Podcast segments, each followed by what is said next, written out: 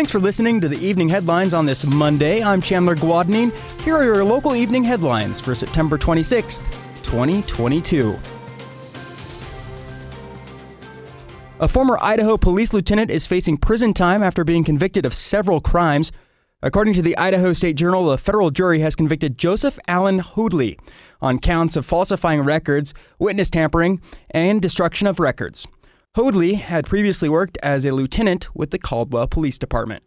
Over the five day trial, the jury had heard evidence that he had used force on a detained person in 2017, falsified the after arrest report, and intimidated a witness in an FBI investigation against him. Hoadley faces up to 20 years in prison and a $250,000 fine for each of the counts. The city of Pocatello announced the selection process for the vacant city council seats is underway. Mayor Brian Blad received 38 applications for city council seats 2 and 3. These applicants are now narrowed down to 13 candidates.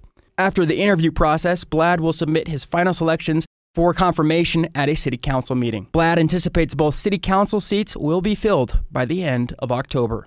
The new city council members will serve the remaining term for seats 2 and 3, which will end in January 2024. Three seats came open when three city council members resigned in protest against the mayor and three other council members.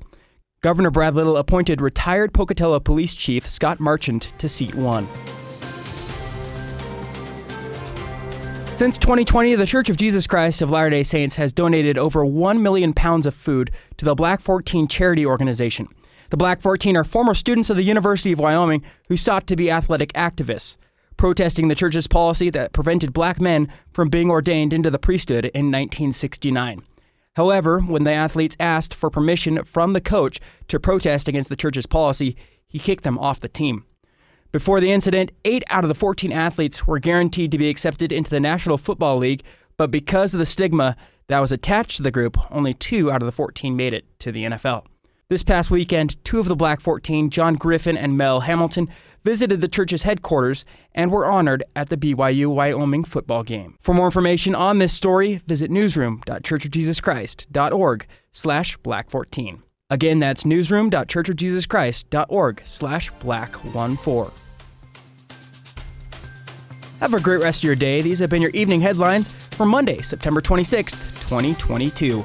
You can catch more news, interviews, and great content on this podcast feed. Just ask Alexa, Google, or Siri to play the latest BYU Idaho radio podcast.